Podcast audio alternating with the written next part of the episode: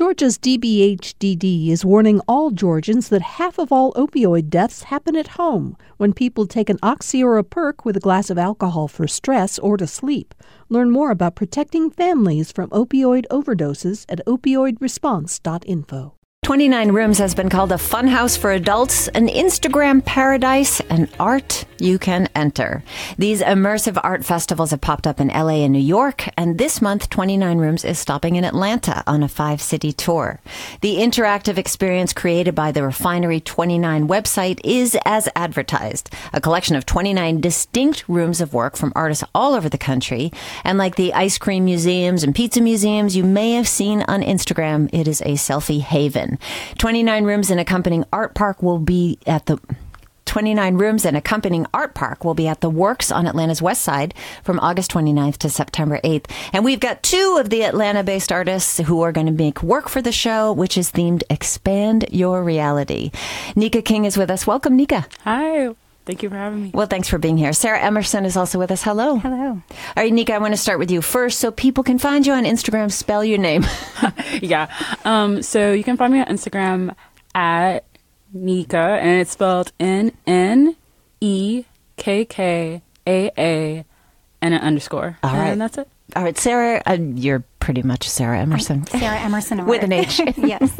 Well, Instagram is really what this thing is about. And I just tried to explain 29 rooms, but I would love to hear your description, Nika. When a visitor walks into that space at the works, the art park, what will they experience? I would say just from what I've been seeing on social media and what I saw from the past online, it seems like it's just an experience based art, mm-hmm. mainly in trying to get out of the white wall gallery mm-hmm. and into more public and more fun, mm-hmm. like way to interact with art. Yeah, really celebrating making your mark. I think that's one of the names of the interactive installation. So really trying to get the viewer involved and immersed in not only the imagery, but also maybe the content and sort of like a gateway to other bigger issues in a really light, welcoming atmosphere atmosphere. Yeah, there's a very unstuffy kind of vibe to it. I mean, you see videos of people flopping down on mm-hmm. colored pillows or dancing inside of a snow globe from previous 29 rooms.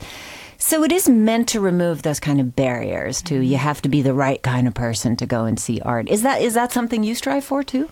I, can't speak for all artists. I think most artists don't sit in their studio thinking, I hope only one person who's studied art history sees this work. You know, most of yeah. us want to really have a conversation about the content, really want to, you know, we're putting it out in the public space for a reason, you know, and otherwise, I don't know. So having more outlets and more spaces to uh, have those conversations, I think, are really important, and, and having them in different ways, and mm-hmm. getting to meet lots of different kinds of artists that right. you normally wouldn't, and other kinds of viewers.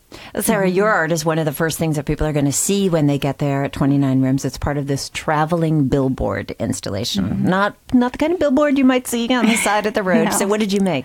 I made a very large scale, colorful, sort of cartoonish landscape uh, that uh, sort of blends a little bit of abstraction with reality, uh, sort of reflection of the times we live in, while also trying to focus on more positive ways of thinking. So, like, very literally trying to expand your reality through compassion, empathy, and humor with the landscape, I wanted to acknowledge the times we live in while still kind of hoping for what could be. So this is not a like Monet landscape. This is kind of layered. Things are on right. top of each other. I think people generally describe my work, and I, have just come to accept this as sort of a paint by number, a very colorful, uh, flat shapes, abstracted landscapes. It's rooted in real spaces, real things, real real shapes that you would recognize, um, but definitely more psychological, more about symbolism and subject. so, how about Nika for you? You're one of the artists who contributed to the art park, and that is a space that features work from artists based in the five cities where the exhibit is touring. You were given the prompt expand your reality. So, where did you go with that? Basically, the way I kind of took expand your reality is just kind of go into a space and trying to really open up your thoughts and what is possible. I took it to this mystical like plane, like let's just go into like an imaginary world and just kind of like think about your place in the universe. So it got really really heady, but it all assembled down to like an illustration. So it was just like, one. Um, it's two illustrations. So um, you're gonna walk through the structure, and on one side of the structure, you have one illustration that's kind of inviting you into the structure, and on the other side is a little bit more about as people we kind of create the universe. Like all of us have a part in it, and so we're all a tapestry of the universe. Where we all are like the threads that bind it together. So it's all kind of we're connected. Yeah. well, you're known for these bold colored illustrations, almost silhouettes, but with complex patterns inside of them. That's how I would describe it. You say it is Afrofuturistic. Yes. So that sounds pretty expansive as it is. Yes. How do you go beyond that? For me, the Afrofuturistic thing kind of, because I'm not originally from Atlanta, so like I'm coming into it with the ideas of like OutKast. Obviously, the, the music reaches far and wide in Atlanta. So when I came in, I feel like the music here is so like, especially from that community, is um, the black community is like so futuristic and so expansive in and of itself. And I kind of wanted to like touch on that, the fact that like in this community, like you have these silhouettes because silhouettes are black and flat, but having the different like textures, it's kind of like we're all kind of different, but we're all kind of like making this happen. So the dimensions within the shapes. Yes. Ah, that sounds. It's, I've seen pictures of some of your art, but I would love to. I can't wait to see this.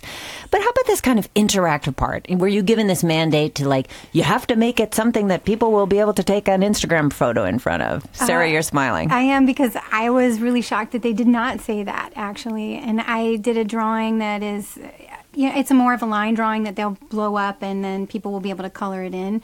But it's yeah, it's, I think it's going to be really interesting. And so my my piece is uh, glows under UV light, so they the interactive piece will also have fluorescent paint markers, so people will be able to work on that in that way and ah, of really so they can add, of it. Yeah, they can it? paint it. They'll paint it so I think that's really, really interesting. And they did not put a parameter on me at all. And uh, it's interesting listening to Nika talk about her experience coming into Atlanta because I also adopted Atlanta as my home.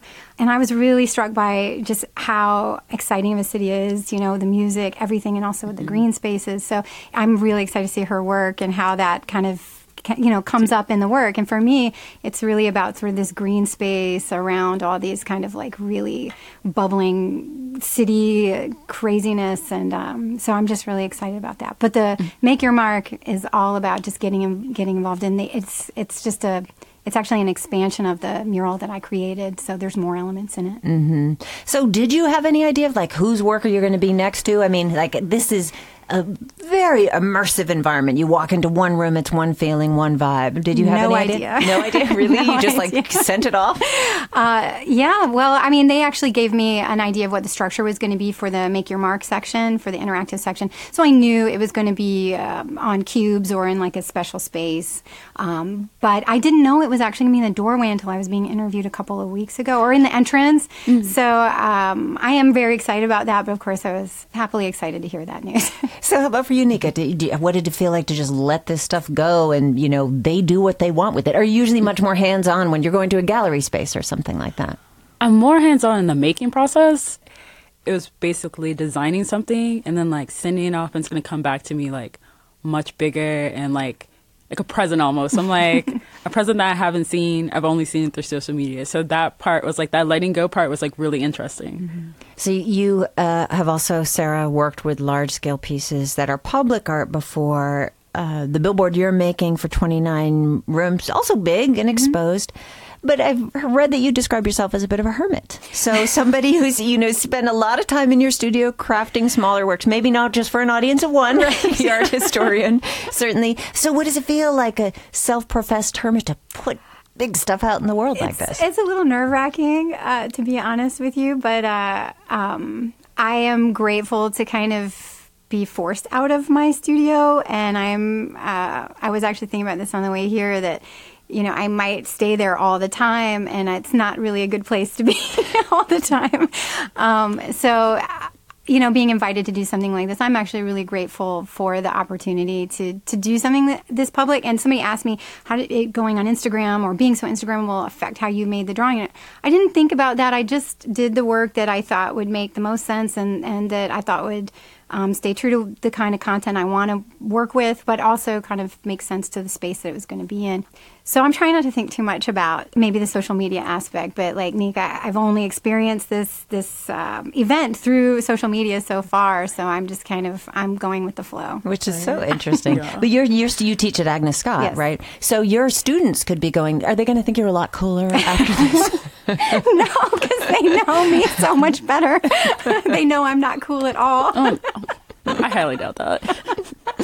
Well, well I mean, this is. I hope a, they go. I hope they go and have fun and and really uh, see what's possible. And and like Nika said, like where you can put your work someplace, and then all of a sudden it will come back to you like a, you know, completely transformed and in a new space with new people, and that's a really exciting thing to see, I think. Well, I mean, there have in other cities been lines around the block for these 29 rooms things. I mean, people have been going crazy over it for the past couple of years.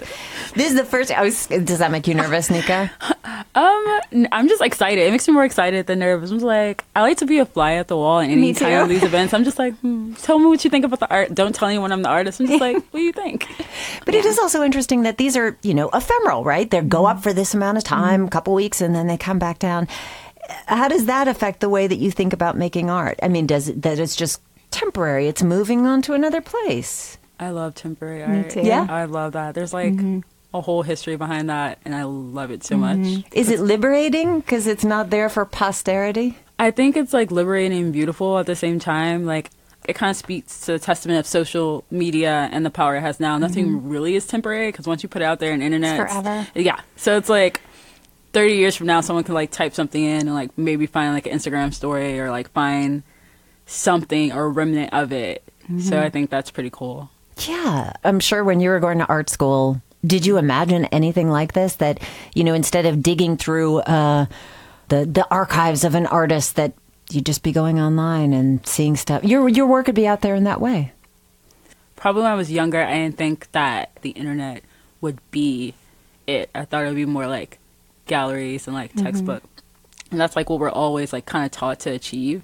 But I like the fact that the internet breaks the rule because it kind of like takes it out of the elitism that could kind of come with art and it makes it more accessible to like everybody. So I kind of like the fact that the internet is like now that tool. Mm-hmm. But is social media now art? Mm, for some people, I think it is. Yeah, I mean, yeah. I think some people. I mean, for me, I'm pre-social media in every way. My process is really built into. Um, really was built way before that, so it's it's hard to incorporate that now in many ways. But um, um, because I'm very physical. My works are really physical. I like that they don't last, and so it's interesting to kind of find them sort of uh, like them doing the murals and seeing them sort of, sort of in the space they were in and they don't exist there anymore. I do like that aspect of social media and sort of like there's this kind of memory or imprint of things that have happened because everything in life is really temporary, nothing lasts, and uh, everything is dissolving at all times. So it's really interesting that there's this kind of weird computer record of, of things. It kind of makes me think of like the idea of like a, was it, a folk tale? Mm-hmm. Like, you remember that mural? And then like people who lived in the area was like, yeah, I remember that mural. So I like lived on with the people. Right. So it was oral. It was just carried yes. on through oral yeah. processes. Yeah. Yeah, no, that is a really interesting way to look at it. Yeah, digital nice folk tales. Look at it. Digital folk. oh god, it sounds like like a podcast. I would probably listen to. and it all started here. to it. Nika King, thank you so much. Thank you. And Sarah Emerson, thank you so much. Thank you. They are two Atlanta artists, and their artwork will be at 29 Rooms, an immersive art experience that will be at the Works on Atlanta's West Side from August 29th to September 8th. You'll find a video to look at some images of other previous 29 Rooms at gpbnews.org.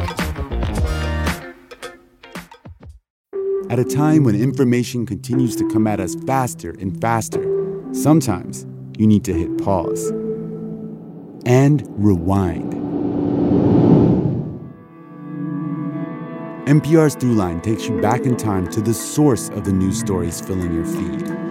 Find NPR's Throughline wherever you get your podcasts.